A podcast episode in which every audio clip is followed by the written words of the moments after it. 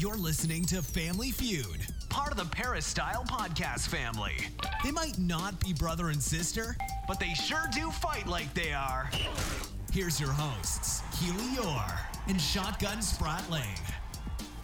Welcome to another episode of the Family Feud podcast. I'm your host, Keely Eure, joined by Chris Trevino and later on Shotgun Spratling. We'll get into that in a bit because we have a unique episode. We have a lot to talk about. USC has some COVID news this week. What does that mean for the Colorado game? We'll get into that. We'll also get into our normal routine of stock up, stock down with Shotgun. We'll give you our thoughts and opinions on where USC stands 3 0, coming off a road win against Utah. But it's been a crazy week. And Chris, thank you for joining me at the top of the show to help kind of break it all down before we get into the meat and potatoes of the episode.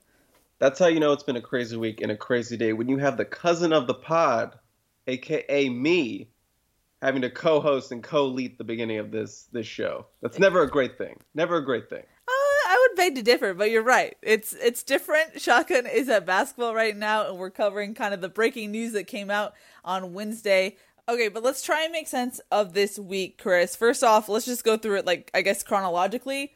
First off, from our perspective, Clay Helton sits down Tuesday press conference and starts reading off a prepared statement. I'm half asleep, like I always am for these morning press conferences. But when Helton gets in that making a statement thing, he has a certain way of talking. We all see it. You kind of perk up. You know something's coming. And that's when he announces, you know, we had a player test positive, first in season positive for them. If you remember, they had some in the summer. Uh, a couple players, along with men's water polo, they shut down workouts for a little bit. But this is the first one they've had throughout the course of the season, which all things considered pretty good to get one here at the halfway point. Uh, they've been pretty disciplined, but it's everywhere now, and they got their first one, and then they were put in this sort of limbo. Yeah, from what I gather, part of the reason, part of what spurred this was that the player felt bad on Monday and just stayed in his room. And so, knowing that he was symptomatic, they had the normal Quidel testing that came back positive, and then because they had someone positive they wanted to do a full round of PCR tests because PCR is more accurate and they wanted to see basically the landscape of where uh, the roster is COVID wise. And so they did the PCR test midday Tuesday and those have to be sent to a lab. They take a little bit of time to do. And so what I was told is that they basically had all hands on deck to try and get those PCR tests back to them as fast as possible. So the limbo you mentioned, Chris, they didn't want to have them basically tackling at practice on Tuesday without having a real sense of where they stood COVID wise on the roster. So they moved everything virtually. They put everything online, closed all the facilities that the football program uses. They had a virtual practice, quote unquote. That's what they wanted to say, but it was essentially just like meetings and and have installing uh game plans and stuff like that. Apparently, the offense had internet issues. That's what I heard from a player was that they were having internet issues and so Harold was kind of struggling on that front. So, I don't know how productive Tuesday's practice was, but it sounded like there were some technical difficulties there. Yeah, why not? Why not have internet issues on top of everything? They can do practice over AIM. yeah, exactly. They were sending group chain emails of like, so if this defender goes this way, then you have like 90 emails in response. No. So then come Wednesday, they know the results of the PCR test. They think it's a, a pretty good sign overall. They do another round of Quidel testing, the antigen testing. LA County is aware of what's happening. They get clearance from LA County. They have practice on Wednesday and release a statement. The statement says the one player from Monday is symptomatic. Then the PCR test revealed another player has tested positive. He is asymptomatic and is quarantining. So you have that. But in addition, five players are now isolating due to contact tracing. So that's TBD right now. So that's where we stand. The Colorado game, if everything holds right now, as the picture looks right now and nothing else changes, they can still go on with the game against Colorado on Saturday. But that's a big if. They're still going to do more testing. They're still trying to get a sense of where everyone is. And the incubation time, there's still time for things to pop up. So it's still dicey, but right now they look like they can still compete on Saturday with some roster subtractions, if you will. Keely, just bravo for getting through that little little mini golf clap. No, you just broke that down very, very well, I must say. Bravo to you for sitting through that when I messed up, and these people won't hear how many times I messed up. But thank you for your patience. But yeah, no, it, it's been a crazy week in that sense, Chris, because like you said, USC had done so well with being disciplined, not having anyone test positive, and then Thanksgiving week, when it's already a weird week, you have these these COVID issues pop up. And the game is in California, which I think and in LA County, which instead of it was an away game, I think you might have a little bit more leeway, but it's just so strict in LA County in California that it's just an extra hurdle jump in that sense. Yeah, and then on top of that, for for us on our back end, our site was down for pretty much the whole morning. Jeff Bezos and his Amazon servers, something was going on. I know a lot of people were having trouble getting to certain sites.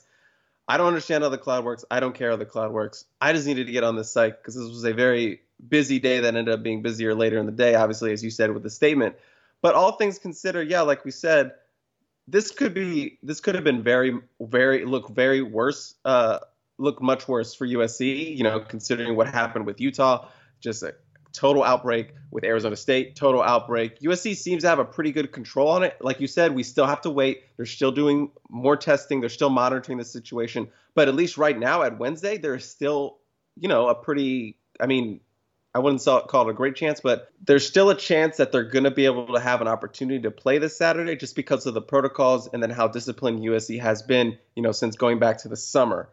I feel like it's still kind of dicey just in the sense that you never know when more positives could could pop up and that's something where you just have to kind of wait and see. USC for their credit has been pretty transparent about this all.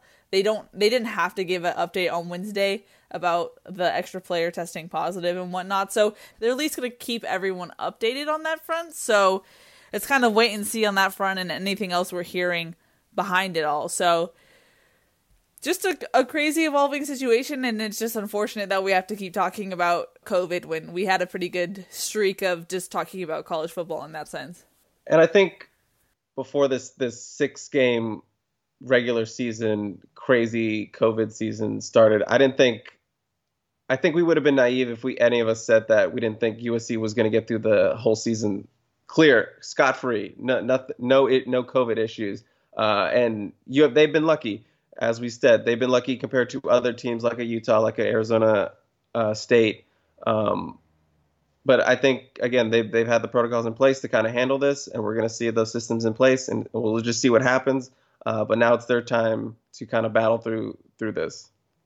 And that will be the interesting thing going forward to see, you know, if the Colorado game does continue, how well can this team step up to COVID adversity? There will likely be new faces getting more playing time than we would see in a normal season. And this is what Clay Helton has talked about. You never know when a test is going to come up, and that's why you're you're two spotting. That's why you try to get as many people as many reps as possible. And so this is kind of where you have to to put your money where your mouth is. Unfortunate that they're in this situation, but this is kind of what it is, and this is what you took on when you decided to play college football in a pandemic in that sense. So it's evolving. Hopefully, we'll see a game on Saturday. Hopefully, everyone is safe and recovering quickly. Those two players who do have COVID right now. Um, and now, I mean, we're going to add any updates we hear. We have some updates for the War Room, but any other updates we hear, we'll be adding on the Peristyle throughout the rest of the week. But other than that, Chris, it's kind of wait and see from here. Yeah, we're just kind of sitting around, seeing what's going to happen. I feel like it's trending more towards positive just because USC was able to get back to the practice field today, but again, anything could happen in the next 24 hours, 48 hours. Um, so yeah, we'll we'll see what happens. Well, I will say I'm not sitting around. Sitting around makes it sound like we're being a little lazy. We're definitely t- tracking down info and sources, Mr. Trevino. I can track down sources while sitting down. I don't need to be standing or doing a uh, sh- uh, one of those ball things where you do on the wall. I can sit here just fine and get get info. Okay, that's fair. Touche. Touche. Okay, enough of us. Let's bring in Shotgun so that we can have a full trio and get into stock up, stock down. Boo. Alrighty, gentlemen, it is time for stock up, stock down. Shoddy, you're first up. Stock up. Who you got? Defense, defense, defense. I mean, there's there's like 92 things you could list on the defensive side. Uh, I'm going to start with aggressiveness. The defense had its top PFF grade since PFF has been doing grades for college football games starting in 2014 when they started grading every college football game. The defense was spectacular in this game. We saw the aggressiveness. They played at the line of scrimmage. That's something that Todd Orlando said on Wednesday when we talked to him that, you know, it was fun to watch and see the guys run and hit. You know, there was some hesitation earlier uh, in the first couple games. He said they were aggressive. Even if they were making mistakes, he said he'd like to see them running and hitting. And it was indeed fun to watch to see what this USC defense and these athletes can actually do when they're being aggressive and really attacking. I also had this defense on stock up. But my question for you guys is how much stock do you put in it, no pun intended, given that Utah just didn't seem very polished? It definitely was a, a team that had a delayed start and, and losing people on their team. Yeah, I think you need to take this performance with a grain of salt Lake City. Knew that was coming. Sorry. this is why I can't be on instant. I would have done that joke 100% and looked right into the camera and ruined everything. But yeah, I'm bit encouraged by this defense. I think you can still look at this defense, uh, this defensive performance, and see it as a huge positive because it's stable growth. I think we've seen growth from the first two games to this one, a big jump. Now you just want to see if this team can keep it going, keep that consistency moving forward. Yes, Utah wasn't very good. They had a lot of problems on offense. They had a new QB come in, but I still think there's a lot of takeaways, a lot of positive takeaways you have to give this defense uh, after you watch the tape. Yeah, I, I, think you have to put it in context and say, hey, Utah was out a guy like Britton Covey. You know, you didn't see him out there as one of their uh, top weapons on the outside. But they returned their starting offensive line. You know, this was supposed to be a, a strength of them on the offensive side. So I think this is what you expect you know, when USC has a team that's down or a team that's inferior, whether it be because a couple players are missing or just because the talent level's not the same, you go out and dominate them. And that's what you saw from this defense. It was a dominant performance from them. Five turnovers in the game. You get two more turnover on down. So they took the ball away seven times. There's probably three more that they left out there. I mean, Olaijah Griffin had an interception potential, Talanoa Hufanga, Ralen Goforth. I mean, this team could have put up, you know, a record number of turnovers in this game. So they're still still some room for growth in us. So, but you got to be excited about where the, the steps they've taken the first few weeks. You know, I'm, I'm really, uh, you know, I'm really positive and optimistic about this group going forward just because of the way that they've made those strides, like Chris talked about, and because we expected there to be a little bit of growing pains in the first,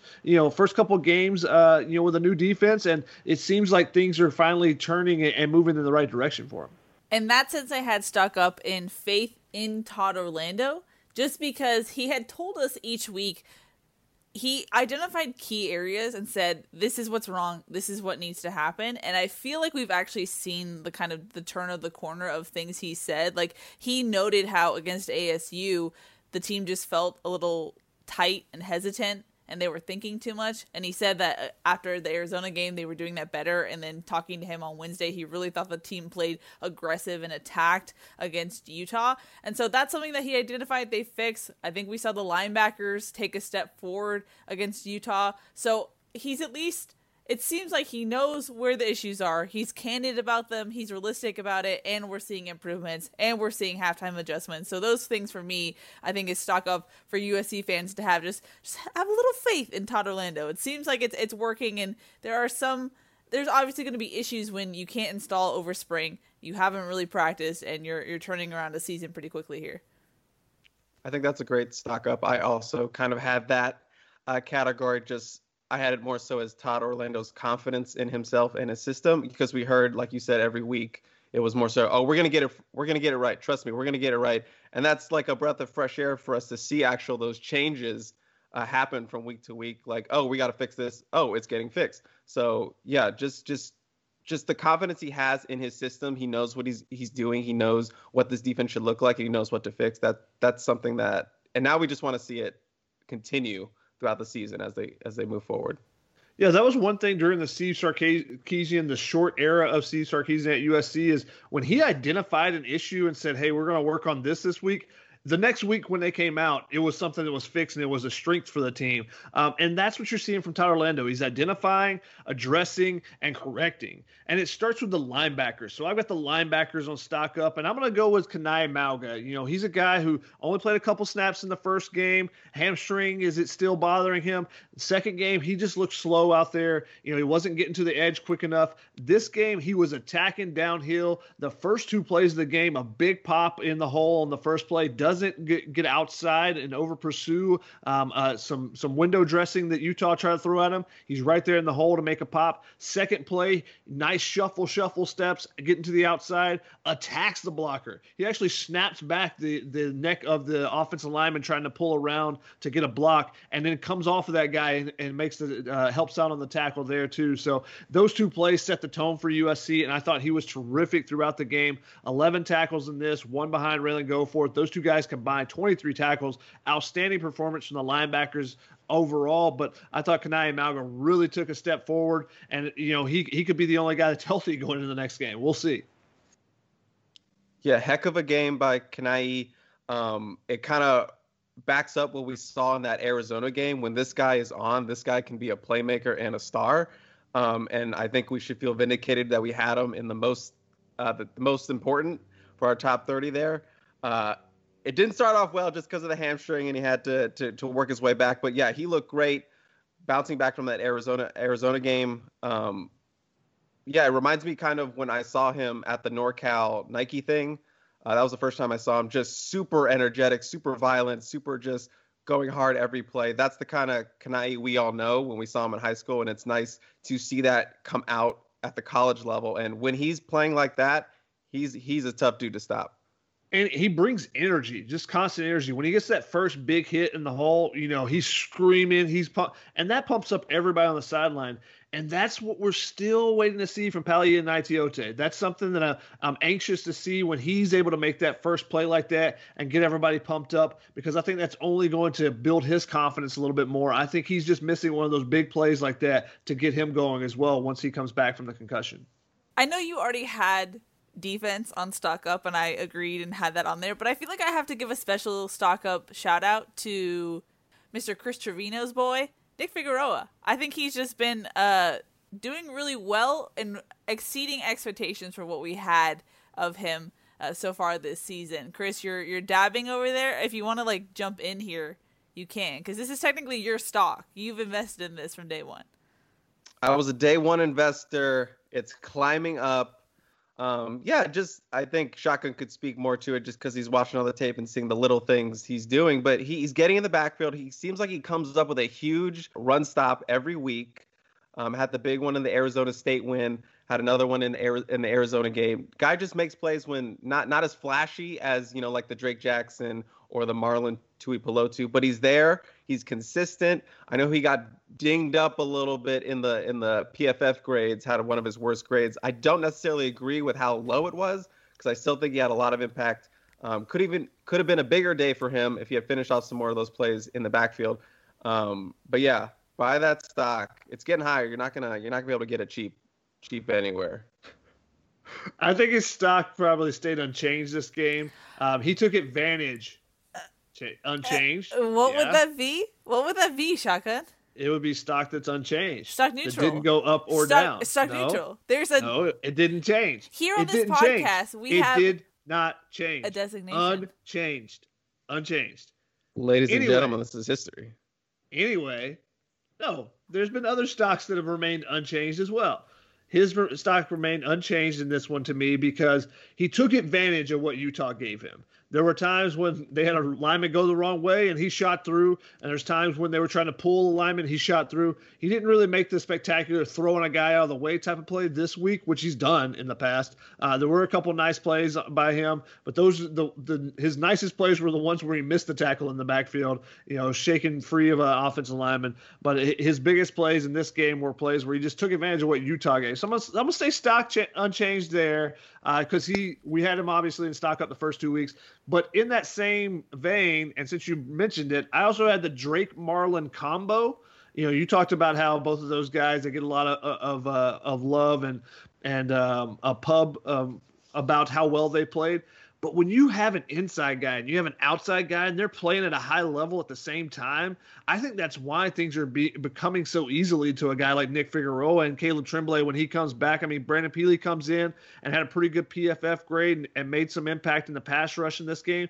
And I think it all starts with Drake and Marlon and how they're the, being able to play off each other. You can't really double team a, both an inside guy and an outside guy. You got to pick your poison. And because of that, I think it's making things a lot easier on the rest of the defense line and the guys that are blitzing as well because teams are so focused on, oh man, that Marlon Tuipulotu in the middle, he's destroying people. Oh, that Drake Jackson coming off the edge, we can't leave him man on man against an offensive tackle because you, we've seen what he can do there too. So I think that combo of those two guys is working really well together, and both of them playing at a high level.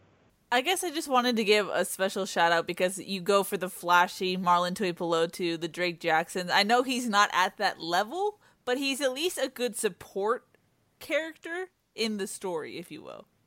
I mean, he had seven pressures against Arizona, uh, you know, last week. So, uh, you know, it's not like he's not playing and playing well. Um, I just think that it's all stemming from that combination of those two guys inside and outside. And you saw both of them had beast plays in this one. I mean, Marlon just throwing a guy out of the way and then going and getting the sack fumble, injuring Cameron Rising uh, on the play. He's going to be out for the season, unfortunately, there as he was diving for the f- football. It looked like where he injured his shoulder. Uh, Drake Jackson you know, he, he was in the backfield. He caused one of the interceptions with his pass rush, just complete dip and rip uh, on one. So they're, they're playing really well, and I think that that's uh, elevating everyone around them. And I think that's the key. You know, everyone is playing with more confidence because those two guys are really making an impact. That's a fair point. Fair point there. Chris Trevino, who do you have on stock up? A lot of Marlon talk. So it's a perfect segue for one of my stock ups, and that's Tuli the little brother, Tuipulotu, got career high snaps against Arizona with Caleb Tremblay out, took advantage of those. And then this week, you know, Caleb Tremblay suited up but didn't play, so a lot more uh, reps, uh, more reps for him in this game. Came up with his first career sack. Unfortunately, we were not able to see it since the broadcast just kaputted on us. But good confidence there. I predicted these guys would uh, combined for at least six sacks this season. We're at three right now. We're chugging along there. Um, yeah, and people say, you know, this guy's basically kind of like a clone of him. He they they have the same body type. It's hard to tell them the difference when they're on the practice field together. That's how how similar they look. And that's just great news for for USC fans to have a little Marlon coming up to eventually, you know, probably take the place of Marlon when he moves on. Uh, considering his draft stock is just zooming up. Uh, but that's the guy you want to mentoring uh, from his older brother. I'm sure Tuli appreciates you calling him a little Marlon. I feel like he gets his own like separation, maybe. No, he's he's got to earn that. Marlon's playing way too well. You know, okay. getting little Marlon is, is, is a better compliment than being your own Tuli right now. Wow, that's spicy. He'll be little little Marlon, and then he'll be big Tuli. That's the yeah, evolution. If he, if he plays well enough, yeah. Okay, sure. Oh, he's Tuli's brother. Oh yeah, that that's Tuli's brother over there. That's when you know you're playing really well. We've all taken two rounds around the stock up horn, if you will. I don't know. the eye rolls. We're going into rapid fire stock up mode. Chris, Shotgun, I know you both have some more to sprinkle onto the stock up Sunday. Who you got, Chris? I don't know if this is like rookie hazing. I don't like how you, you, threw it to me first two weeks in a row and then you don't give it to me for two rounds and then make me go back to back. I really don't like this. we need some some uh, systems in place. Anyway, I have just a quick one. Bru McCoy, uh, yeah. first time he led the team in uh, led the wide receiver team in catches and yards. Uh, saw a career high targets. Led the team with eight. Definitely looks like Kedon is looking to him, kind of like he looked to Drake uh, late last season, the guy to come up with big plays. He's made some big crunch time catches, converting some big long downs. Um, his stock is only going up. Um, I think it's a matter. I don't think that'll be the first time we'll see him lead this unit uh, in yards and catches. He, he gets his first career start in this game as well, taking the place of Tyler Vaughns. Uh, that was kind of an interesting one. He played more snaps than Tyler Vaughn, so he's uh, uh, consuming some of those snaps from Tyler Vaughn. So that's you don't expect that that a freshman's going to take over uh, for a redshirt senior, but that's that's the case right now. We'll see how that balances out in the games moving forward. But I thought that one was an interesting one. I thought a guy who made an impact, even he was only in there for a handful of plays, was Keenan Christon. I mean, he has the big the big run on the draw. We see what the speed can do, and you go, oh, you got to find a way. You got to find a way to get that on the field and, and, get him out in some open field and get him that opportunity because of you know how fast he's just turning up yards once he gets outside uh, of the defense. So we'll see if they find ways to try to add him into the mix going forward. Um, they didn't use him a lot, even though they were basically only used two running backs. He only played eight or nine snaps, uh, which was kind of strange to me with how much they use Vai. But you know when he was in there, he made an impact, both pass blocking, which set up that halfback draw as well. Yeah, I also had him on my stock up. Good one on you, uh, shotgun. We know we we people have wanted to see more of him get the touches. Legitimately, might be the fastest guy in the Pac-12. You got to find find ways to get the the ball in his hands. Just to circle back really quickly to something you said, shotgun. I thought it was kind of weird Clay Helton's explanation on Sunday night when you asked specifically about Bru McCoy getting more touches than Tyler Vaughns, and he said Tyler Vaughns didn't practice earlier earlier in the week, and he said it wasn't Vaughns' fault. I know it is finals week, so maybe it's a academic thing, but Helton didn't say it. I guess what's your evaluation of what's going on there, and do you think Bru McCoy will eventually overtake Tyler Vaughns? I mean, why? If it if it wasn't the way he kind of worded it made it sound like oh what well, was just kind of out of Tyler Vaughn's hands where he had a meeting or whatever you know had academic stuff he had to deal with. If it wasn't Tyler Vaughn's is issue, then why wouldn't you have a fifth year senior be able to stay in? So it tells me either that he was getting punished for something, or Bru McCoy is just taking over their snaps. And either way you look at it, it's not a positive for Tyler Vaughns. Yeah, I would agree as far as a rapid stock up, I had uh, Parker Lewis. He was four for four on field goals and set his career high three times in that game. Plus, a pretty intense flex at the end. I know some people were like, "Hey, act like you've been there before, Parker." He hasn't. First time to Rice Eccles, so uh, he uh, maybe he's allowed to flex. Not sure. You can do whatever you want if you're uh, continuing the scoring for your team in the second half, which USC's offense couldn't do. So he, I think he's allowed to flex on that one. Chris, how did you feel about the flex? Flex all day, baby. Flex on these haters. Former kicker here, baby. Flex on them. You don't get a lot of chance to do that. He's got I some mean, guns though. He's got some guns. I think he's got some. He's a little yoked, if you know what I mean. He, did have a hit on a kickoff against Arizona as well, which you kind of don't ever want your your kickoff specialist to be going down and making tackles. But you know, if they're very active, then let them go for it. I guess. Um, the interesting thing was, I think was, that was what a 47 yarder. It was good from 60 probably. This was way up the uprights. Was not on a downward trajectory. You know, he boomed this one. I think he really likes the altitude playing at, at Utah. So I would just like to say Chris Trevino is my witness. We were talking about this podcast earlier today, and we were talking about AVT, and Shotgun said AVT stock hadn't changed. And so, of course, even without the podcast being recorded, I rep Stock Neutral Nation, and I said, oh, so Stock Neutral. And Shotgun said yes. He said yes, he admitted it. Everyone mark the day. Today's an important day. Chris Trevino is my witness. Thank you. Never happened. It Never happened. happened. Chris Trevino. I'm in a very interesting place right now. He Never he did he, okay. Okay, here's the thing. He did not confirm it was stock neutral. He said it was uh, stock unchanging. But in my eyes, he confirmed stock neutral as a thing. This was, this was entrapment. I asked if if there was a police officer around, and you guys denied that there was. This is entrapment. You're trying to you know lock me in on this. It's not what happened. His stock hasn't changed. That was my point. My point is that his stock is way up and it's not coming down right now. All I have to say is that I said so like stock neutral and he said the word yes. So much so that Chris immediately came to my defense as a witness because I knew you were going to deny it. That's how juicy it was, Shotgun. What are you talking about? That was my roommate was in the room. No. I was answering a question. you guys couldn't so hear false. it away. Yeah, no, so, that's definitely what happened. No, you can tell in his voice. There's voice. no such thing. He's lying. He's lying. I felt like I felt like the sketchy guy recording the entrapment going on. I had to do it. I had to get out of uh, heard it on the sideline. I just had to do it. I had to get out. That was the deal. So I got paid off to do this. no, but you can confirm he said Yeah. it. That was So the deal. Yeah, I can it confirm with he a said it. paid source, a paid snitch in the jail. Wow. I I know jailhouse Look at how far she'll go. I know jailhouse snitch. Look how far that she'll back. go, folks. That's no. Are you kidding me? You said it. That's all I gotta say. Alrighty, well, for the sake of this podcast, I'm gonna move it on. Stock down, Chris Trevino. Who you got?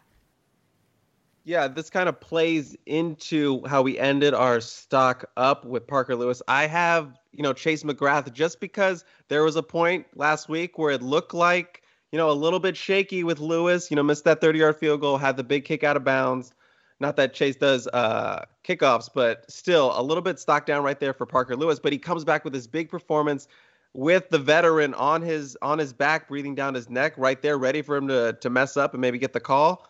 But man, what a performance by Parker, and just kind of he separates himself a little bit more uh, distance there between the two and keeping his job. Yeah, I would tack onto the stock down in the sense that I think there was some thought that maybe McGrath and his injury pushed Parker Lewis up a little bit more, besides Parker Lewis's talent. And so the fact that it seems like McGrath is healthy now and Parker Lewis was able to kind of come back from the shakiness we saw against Arizona, I think this just puts the job farther away from McGrath now what we've seen three games in, you know?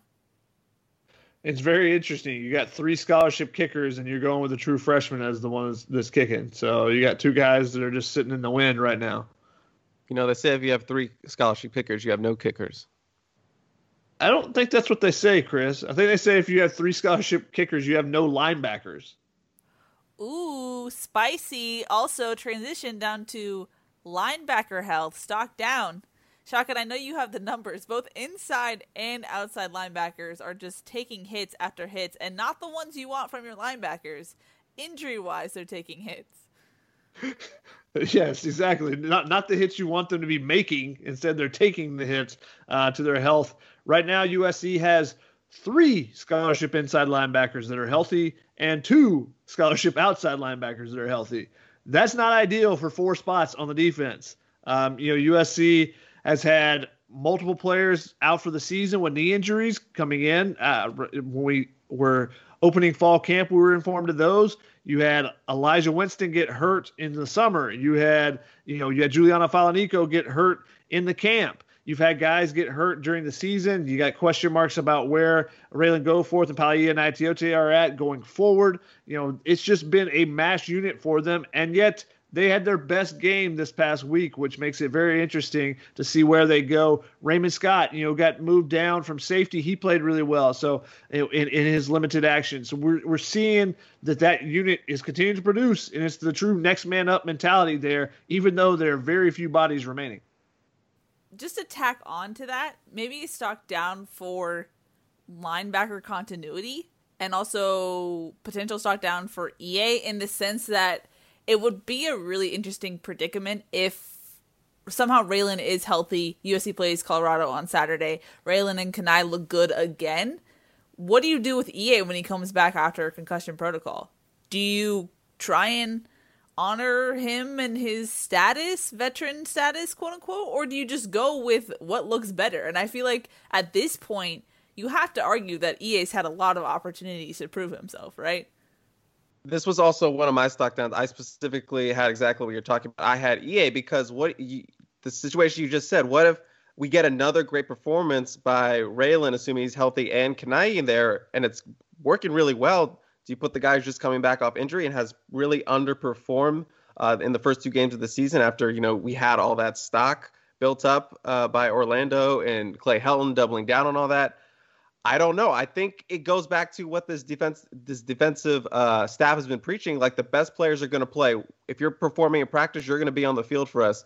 Um, I feel like in this situation, they would maybe bring him on slowly. I think they would keep rolling with Ralen and Kana'i at that point. Bring on Pali slowly, and if he starts getting the confidence like these other two guys have in this defense, I think you will see him get back his starting spot but I would roll with the hot hand. I would ho- roll what's getting you those those this impressive defensive uh, performances.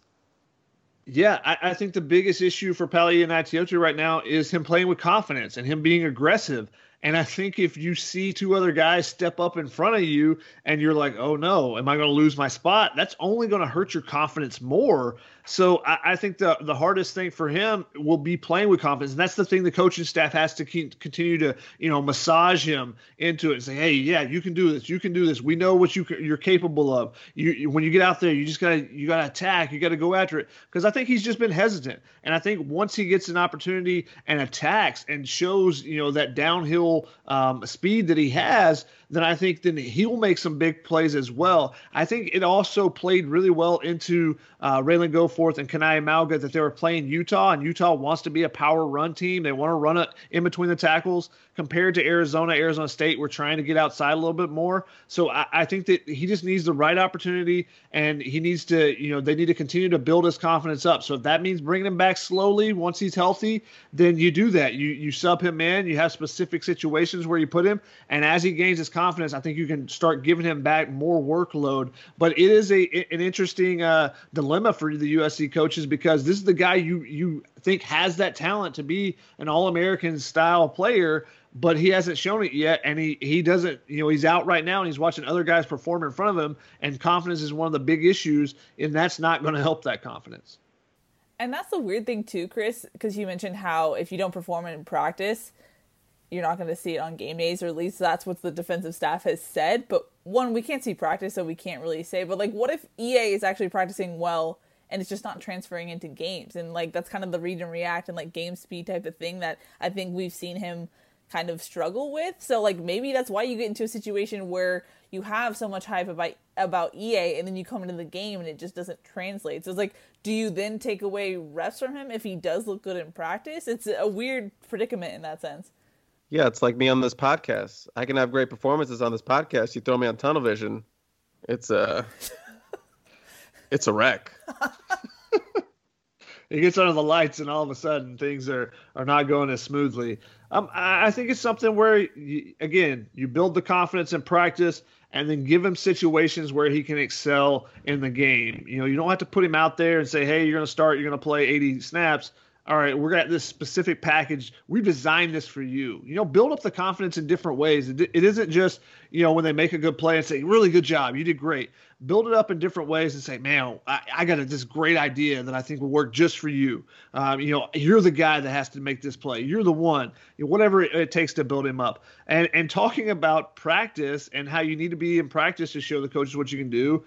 I've got stock down on Markese Stepp. You know, another injury for him, a different injury once again. You know, he showed looked really good in the Arizona game, tied his career high. You go, okay, you know, look, Markese Stepp's taking that ne- next step uh, in his progression, and he's going to potentially be, you know, one of the key guys in the backfield for USC. And suddenly he's not in the game anymore. Um, you know, he's not dressed out pec injury. He's not able to play. So you've got to really be concerned about the injury history there. Obviously, he's a big bruising style of, of running back, and that can, injuries can come with that. But the variety of injuries he's suffered is what gives you pause and, and puts him on my stock down list. Yeah, because if you're keeping score at home, this is now the third injury he's had in since training camp began. He retweaked his ankle on the first day of training camp, and then while rehabbing the ankle tweak, he had a foot sprain, and then now he has a, a pec strain. It's just a lot of injuries, and so, like Chuck said, you have to be concerned. In the same vein, I had stock down on Stephen Carr, just because it was a little confusing. Because Shotgun, you were very aware of this on Twitter, and you kind of kept putting it out there. But the way the the fact that he was out for the entire first quarter and then he got the first touch of the second quarter suggests that it was maybe a discipline issue like he was being disciplined. And then when he is in there he takes a knee to the back of the helmet. Like what is this injury? And clay didn't help the confusion about the injury after the game but i just had stock down in the sense that it was just weird.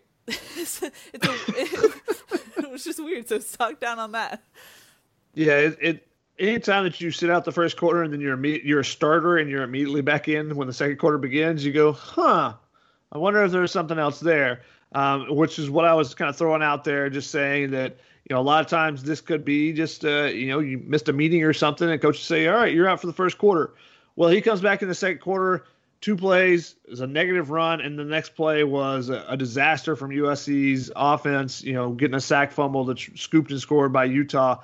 And while he's trying to block on this, he goes down to try to block the guy and takes a knee in the middle of the back up up near the top. So, uh, you know, he did get injured on that play, and they decided not to keep him out. Clay Helton did not describe it well, which maybe he was purposely, you know, being a little vague there to to not say anything about why he didn't play in the first quarter. Don't know, uh, but it, w- it was definitely strange. Um, but you know, those two running backs gave Vavae Malepeai an opportunity to step up, and he did that. You know, his numbers aren't great in this game, but you could put him on stock up as well because he carried the load for USC without those two guys in. Uh, another guy that had looked like he was mo- making strides forward and then suddenly he's not getting that playing time anymore was Jude Wolfe. You know, he's a guy that had taken over the majority of the snaps at tight end. He played, I think, four snaps on offense in this game, and the last one was a throw that was a little bit behind him. He got twisted up a little bit, looked like maybe he was injured. Kind of asked Clay Helton about that this week, and he didn't really. Again, was vague about it. Uh, said that he had the ankle sprain last week. Well, he stayed in on special teams, so he's not hurt enough that he's not playing at all but apparently he's he's too hurt to play. And Erik Krommenhoek has stepped forward and had back to back touchdowns. So Jude Wolfe had an opportunity to step forward and take over that tight end role maybe in those first couple of games. And because he hasn't played great, and because he's you know tweaked that ankle, you know now he's you know falling back a little bit. And Erik Krommenhoek st- taking that step forward. And like Clay Helton said, Josh Falo coming back to the team, rejoining the team after the birth of his baby girl so, you know, maybe Josh has an opportunity to kind of break into this rotation, assuming he's back up to to speed with the offense and in game shape. Maybe he can start siphoning off some more reps. We'll see. I mean, that one again, you know, when did he come back to the team? He was on the sideline for them when they went to Utah. So, you know, how long has he been back with the team? How long was he gone? These are all things we don't know because we don't get to see practice, unfortunately. Uh, but until Josh Falo gets out there and does something, he's another guy that, you know, I'm not going to, you know, put too much credence into the potential of him coming back and making a big impact because we just haven't seen it. He's been on the roster for multiple years now, and you haven't seen it. So it's just one of those uh, believe it when I see it type of things. Chris, I believe it is your turn for stock down. Who else you got? Yeah, I just have the the right side of the offensive line. I think it's clear that we know where the strength of the offensive line is. It's with big AVT, and then the coaches invested on that left side to protect Kedon's blind side with moving their most experienced line and Andrew lineman and Andrew Vorhees there to left guard to solidify that wall. And just it just seems like there's a bunch of issues on that right side with Jalen McKenzie and then uh, Liam Jimmons playing guard for the his first year in a full time starter role. It just looks like sometimes he gets confused he, he doesn't know who to block. Uh, defenses can kind of come at him a little bit, and it seems like last year that the right side was an issue with Drew Richmond and Jalen McKenzie in, at with the right guard, and you know it was the right side that got that beat up on that sack fumble that gave up the scoop and score for Utah. So it, it just continues continuously every game. It just seems like either someone's getting by Liam or there's a penalty on Jalen. He had a, another false start uh, this week. So I'm just uh, down on that side in general. Um, yeah, that's where I stand. Jalen was also uh, he got a, a legal man downfield penalty, and just watching the replay, I have no clue what was going on in the play because a lot of times when those penalties happen, there's a run play, uh, run pass option, and on this one, there was no run option truly on the play. They faked the run and then were rolling out, and he just decided to get downfield. So it looked kind of strange rewatching that one on the broadcast. But I, I agree with Liam Jimmons in particular. Uh, I had very high hopes for him this season, and he just hasn't played up to um, the expectation that I had for him. So he could have been been on my stock down as well this week. My final stock down is just COVID nineteen and USC football. I know USC was getting anxious leading up to this week just because they were doing so well. It was one of those things where it's like this is going too well. They they were a little anxious about that and then they had a positive on Monday. And so the fact that we now have to talk about COVID, the, the fact that we now have to say, "Oh, what will happen? What will happen?" is just uh, it's unfortunate. It's unfortunate that a player uh, tested positive. Obviously, we wish him the best and a healthy, speedy recovery. Um, but you know, USC was batting a thousand and now they're not. And so the fact that reality, I guess, had to sink in this week about how, hey, this is actually college football in a pandemic, stock down for that. Yeah, we we've been fortunate that you know through this seven weeks starting with camp that and a lot of other teams around the nation have been dealing with outbreaks and have been dealing with cancellations and all that stuff. And we've been fortunate just to talk about the football on the field and talk about Clay Helton and offense and defense. And, you know, reality kind of hits home this week, uh, you know, on Thanksgiving weekend. And we are thankful that we didn't have to talk about this before, and unfortunately, it hits this week. But uh, you know, it, it's unfortunate that that's what we're you know that's a discussion point, and that's what we've talked about in this podcast. Is unfortunately, you know, where the state of the program is at. Um, so. Unfortunate there, Chris. You got anybody left on stock down or any other stock downs? I got a couple quick fire ones. If you don't, I'm just gonna let you do your thing. I'm gonna let you play ISO, do your thing. You know, we'll just stand back if you need like a, a long rebound or whatever. Or you want to kick it out we're here, but you do your thing, man. I'll let you guys see if you need to rebound this. I'm, I'm going to put it up. You know, I'm going to Nick Young this and turn around before it even hits the rim. But uh, a couple of other stock downs that I got is one. I know this one. You guys aren't getting a rebound on this. This is straight butter. Is ESPN's cameras going down and just being out for a portion of the game? I mean, we we lost ten snaps in the game fortunately, I guess that you know there were back-to-back three and outs for uh, the USC and Utah offenses. I guess that's fortunate. There weren't any big plays, uh, but come on, how do you gonna, how are your cameras going to go out, especially when your your play-by-play and analysts aren't in stadium, so they have no way of describing it, describing the game. They're just kind of going off the the stat broadcast, just like we were. So that one was definitely on my stock down. Uh, I put stock down for hesitation on the defensive side. We talked about that and stock up a, up a little bit more, but uh, good good stock down there for USC that there wasn't the hesitation. And stock down for Kedon Slovis's confidence. You know, just watching him, it feels like he doesn't have the same confidence to make certain throws. Um, you know, whether it's the arm, whether it's mechanics, whether it's the balls, whatever it is, it just doesn't seem like he's playing with that same uh, gunslinger attitude that he was playing with last year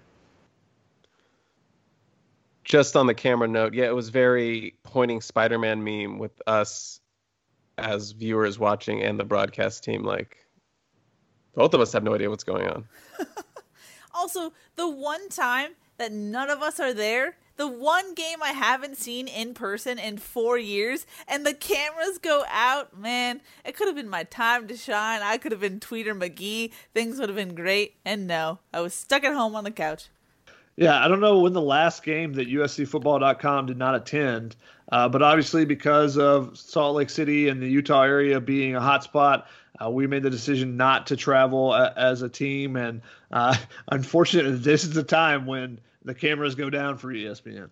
But congratulations to Tuli Tuipulotu on his first career sack that no one saw. I wish they had a PFF grades for us as reporters.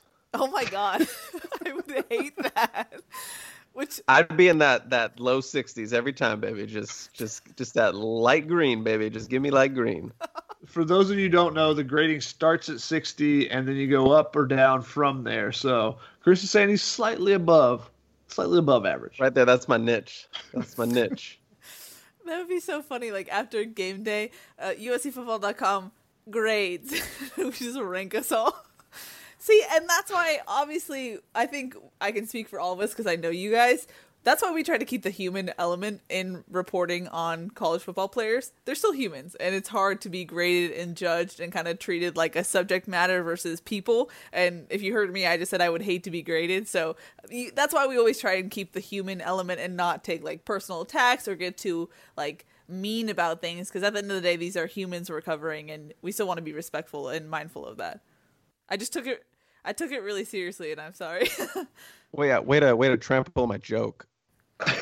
wait a wait a PSA wait a PSA my joke. Alrighty, Chris, we're bringing it back, you and me, to end the pod. Any final thoughts before we wrap this episode up? I know it's kind of Frankenstein. We had the top where you and I had to try and get through explaining what's happened this week. We go into stock up, stock down. Any final thoughts before we wrap this episode up? My final thoughts are, you know, hope the players that have COVID recover. Uh, I hope that we do get to see a game this Saturday. It'd be a pretty big one. Two of the top teams in the Pac-12 South, Colorado and USC, should be a good one with this frisky Buffalo team. Um, and pumpkin pie over pecan all day, every day, and Cool Whip all day, every day. Ready Whip is trash. That's all I. That's all I can say. wow, you had dropped some some hot takes. Let me let me run through them run them back real quick. One, what makes a football team frisky? Because this is now the second week in a row you described a team as frisky. Two, Cool Whip is way too dense. Three, You must be a pecan pie lover. no, no, no, no. Oh no, I no pumpkin all day. That I'm I'm there with you on that one. So Uh, I don't know. Fr- Frisky is just my buzzword for this season, I guess. Uh, you know, they're two and zero. People were expecting them to not be very good, considering everything they had to go through. New coaches, new coordinators, it's limited offseason. They weren't expected to be two and zero at this point. I don't think anyone had them at two and zero at this point, except for maybe the players themselves. And then, no, Cool Whip is the perfect amount of density. Trust me, it's gonna hold up. It's not gonna fl- flab all down. It's going to hold its integrity so you have that nice wall structure against the pumpkin pie. I know what I'm doing. I've been doing this for like 15 years. Trust me. Send me send me pics on Twitter at Chris Trevino of your pumpkin pie Whip uh, masterpieces. I want to see it. there Remember the whole thing, the whole thing, not the crush, just every all the pumpkin. Get it in there. Wow. That's it. Chris's pumpkin tips to to end the show. Thanks, Chris. Culinary tips from Chris. Sorry, I had to get a visual bit in. I had to get a visual bit. And you ended it with a visual bit. Well done, Chris. Alrighty, that's gonna wrap it up. A, a Frankenstein episode. Thank you guys for putting up with our uh, chopped and screwed episode. that's horrible. I like that. I like that. Do you like that reference? I like that. Okay, well I'll keep That's it in. great. That's gonna wrap it up. That's Chris. I'm Keely. Shotguns at basketball. We'll see you next week.